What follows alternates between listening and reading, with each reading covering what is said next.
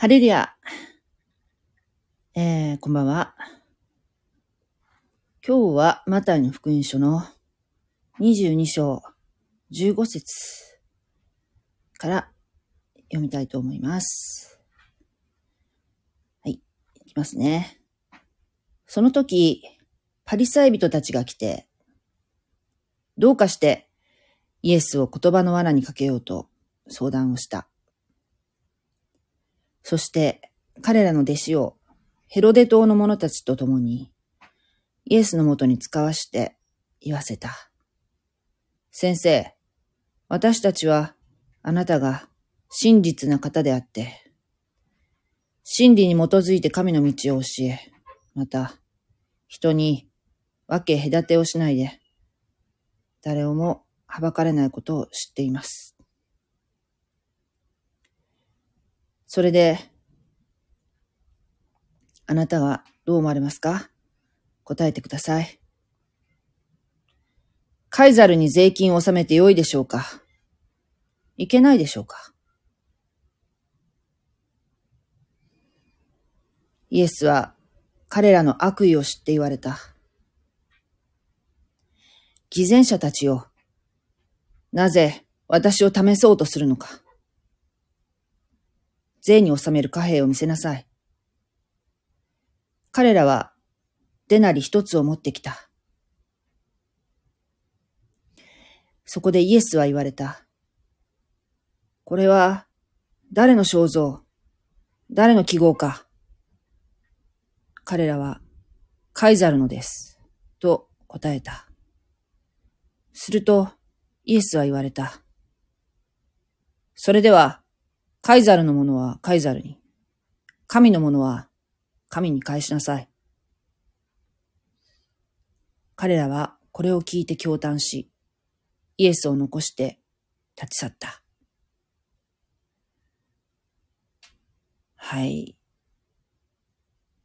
すごい有名な箇所ですね。カイザルのものはのものはカイザルにってのはね。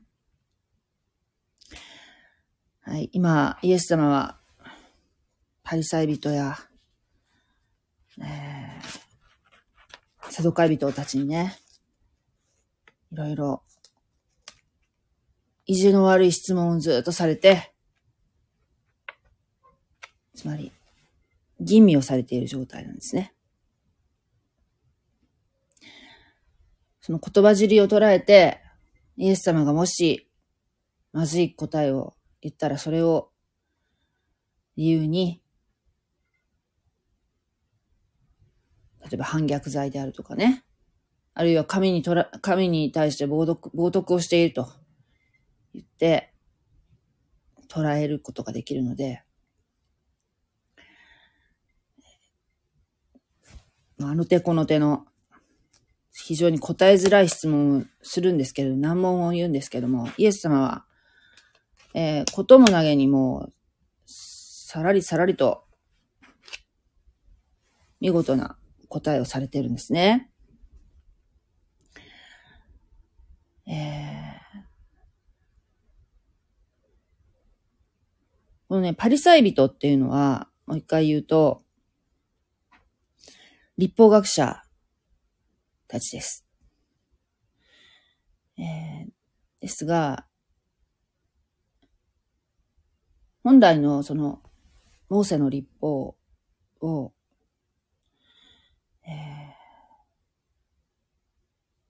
つまり破らないようにということで、その手前で気づくように、いろんな垣根を作ったわけですね。それが苦伝立法って言うんですけれども、えー、モーセの立法を破らないようにするために、苦伝立法を作った。ところが、苦伝立法の方がものすごい数になって、苦伝立法っていうのは要するに人間の言い伝えですよ。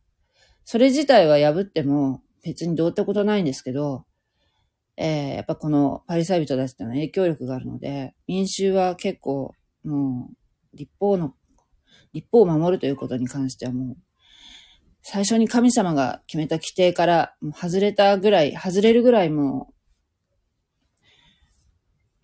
う、がんじがらめにされてたわけですね。この人たちは、反ローマです。今、イスラエルはローマ帝国に支配されているので、反ローマの立場を取る人たちですね。で、このヘロデ島っていう人たちは、えー、要するに体制派というか、新ローマ。ローマには、反発してないっていうかね。そういう立場を取る人たちなので、パリサイ人とヘロデ島っていうのは、普段は非常に仲悪いんですよ。ところが、奇妙なことに、イエス様という共通の敵がいるので、イエス様をどちらのグループも殺したいわけですよね。なので、共通の敵を持ったということで、共同して、えー、やってきたんですね。そしてエースを送り込もうとしている。自分たちの中で、弁の立つ者、頭のいい人を送り込んできたんですね。そして政治的テーマを使ってイエスを貶めようとしました。ユダヤ人はローマに税を納めていますが、酒税人を通しているので、プライド的には自分たちを納めていないという意識があったんですね。この福音書、マタイの福音書を書いているマタイは、イエス様と出会うまでは、酒税人でした。酒税人というのは非常に癒しい職業、えー、であると言われていましたし、お金の稼げる仕事ではあったけれども、ユダヤ人、同じ同胞からは、まあ、売国道のようなね、言われ方をして、コミュニティから除外されているような人だったんですね、マタイは。だからですね、非常にこのテーマに関しては、私は、裏も表も知っていますからね、マタイは。うんイエス様の答えに非常に痛快に思ったんじゃないでしょうか、マタイも。えー、ヘロデ島の者たちと共にイエスのところにエースを使わして、えー、ちょっと、先生、あなただ、あなたは、私たちは、あなたが真実な方です。というふうにちょっと持ち上げて、こんな持ち上げたり言っても、持ち持ち上げるようなこと言っても、イエス様には全く、えー、イエス様びくともしませんけどね。ちょっと持ち上げるようなこと言って、カイザールに税金を納めていいでしょうかと。ここで問われているのは、直接的に、直接的かつ積極的にローマに税を納めてよいかという論争です。そうだ。ローマに税を納めて、納めるべきだ。と、もしイエス様が答えたら、民衆は怒るでしょう。そしたら、民衆がイエス様を、黙っていても民衆、それを聞いていた民衆がイエス様を殺すだろう。もしイエス様が、いや、ローマには税金を納めなくてよいと答えた場合は、反逆罪でローマに殺される。イエスでもノーでも、結果はイエス様が殺されると踏んだんでしょうね。そしたらイエス様はこうおっしゃいました。税に納める貨幣を見せなさいと。彼らは、デナリカをこう持ってきたんですね。でもこれは持ってきたってなってますけど、口語訳では。まあ、自分では持たず持ってこさせたわけですね。なぜなら、えー、パリサイ人、サドカイ人、ヘロデ島の人たちにとって、で、何かっていうのは、皇帝の肖像が彫られているので、それを持っているということは、偶像礼拝になるということで、自分では持ってなかったんですね。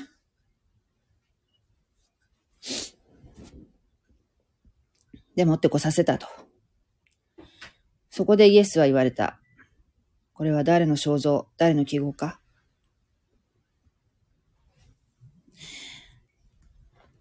カイザルのです。と彼らは答えました。すると、イエス様は、それでは、カイザルのものは、のものはカイザルに、神のものは神に返しなさいと。どちらにも払いなさいよとおっしゃったんですね。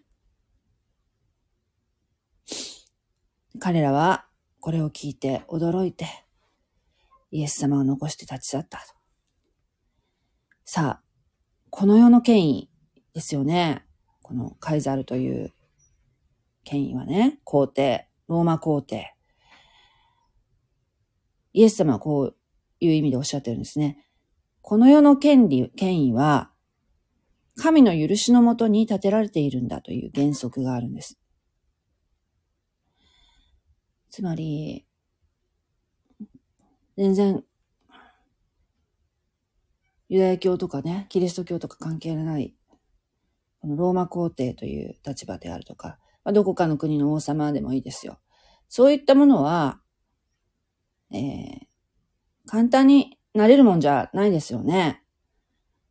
えー、だから、神様がそれを許されてるから、その立場に立っておられるんだと。いうことです。この世の権威は、神の許しのもとに立てられている。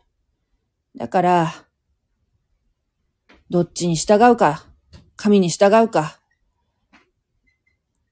カイザルに皇帝に従うかというより、どちらにも従うっていうのがいいんだと。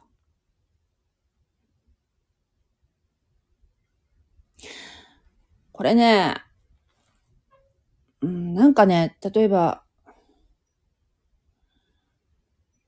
キリスト教の団体とかでね、非常にこう、反体制的な、えー、こと、教会に張り紙したりね、そういう方いらっしゃるので、私すごくそれ好きじゃないんですけれども、なので、教会とそういう政治的なことっていうのは、関係ないでしょう。えー、プライベートで政治に関心持つっていうのは大事なことだと思うんですよ。教会としてね、そういう上の人の考え方を信徒に押し付けているような気がして、私はすごく嫌なんですけど、すべての教会ではありませんけれどもね。だけど、この世の権威があるから、伝道ができるわけじゃないですか。えー、言論の自由というものが与えられているわけですからね。だから、この世の権威に従うっていうのは私大事だと思うんですよ。だけど、例外もありますよね。例えば、神様を、神様を礼拝することをですね、禁止されたり、えー、もうね、あの、礼拝するなと、もし言われたらですよ。体制側からね。そしたらね、それはね、違うだろうって言っていいと思うんですよ。だけど、まあ、政教分離って言いますけど、それぞれの立場でですね、えー、信教の自由が守られているということは、あとても恵まれていると思うんですね。日本の場合は。だけどやがて終わりの時が来て、えー、イエス様が再臨されると、神の権威と地上の権威が一つになる時が来ます。イエス様が治める、え、時がやがて来るんですね。それをクリスチャンは信じてるんですけども、えー、まあ、早くね、その時が来たらいいなと、楽しみにしています。はい。今日はこの辺で終わりたいと思います。えー、っとね、実は私3日に3回目のワクチン打ったんですね。なんで、副反応がすごくて、1回目、2回目は全然どうもなかったんですけど、3回目は結構ひどいことになるよっていうふうに言われてたんですけども、本当にその通りになって、熱がすごく高くて、あの、ワクチン接種した次の日はお休みいただいてたんですけど、うん、節々がすごく痛いし、熱も出てね、なんでこんななんか、病気みたいにならなきゃいけないんだろうって、ほんと思うんですけども。ねえ、早く、このね、コロナ禍が終わることを祈るばかりですね。はい。ありがとうございました。God bless you! じゃあね。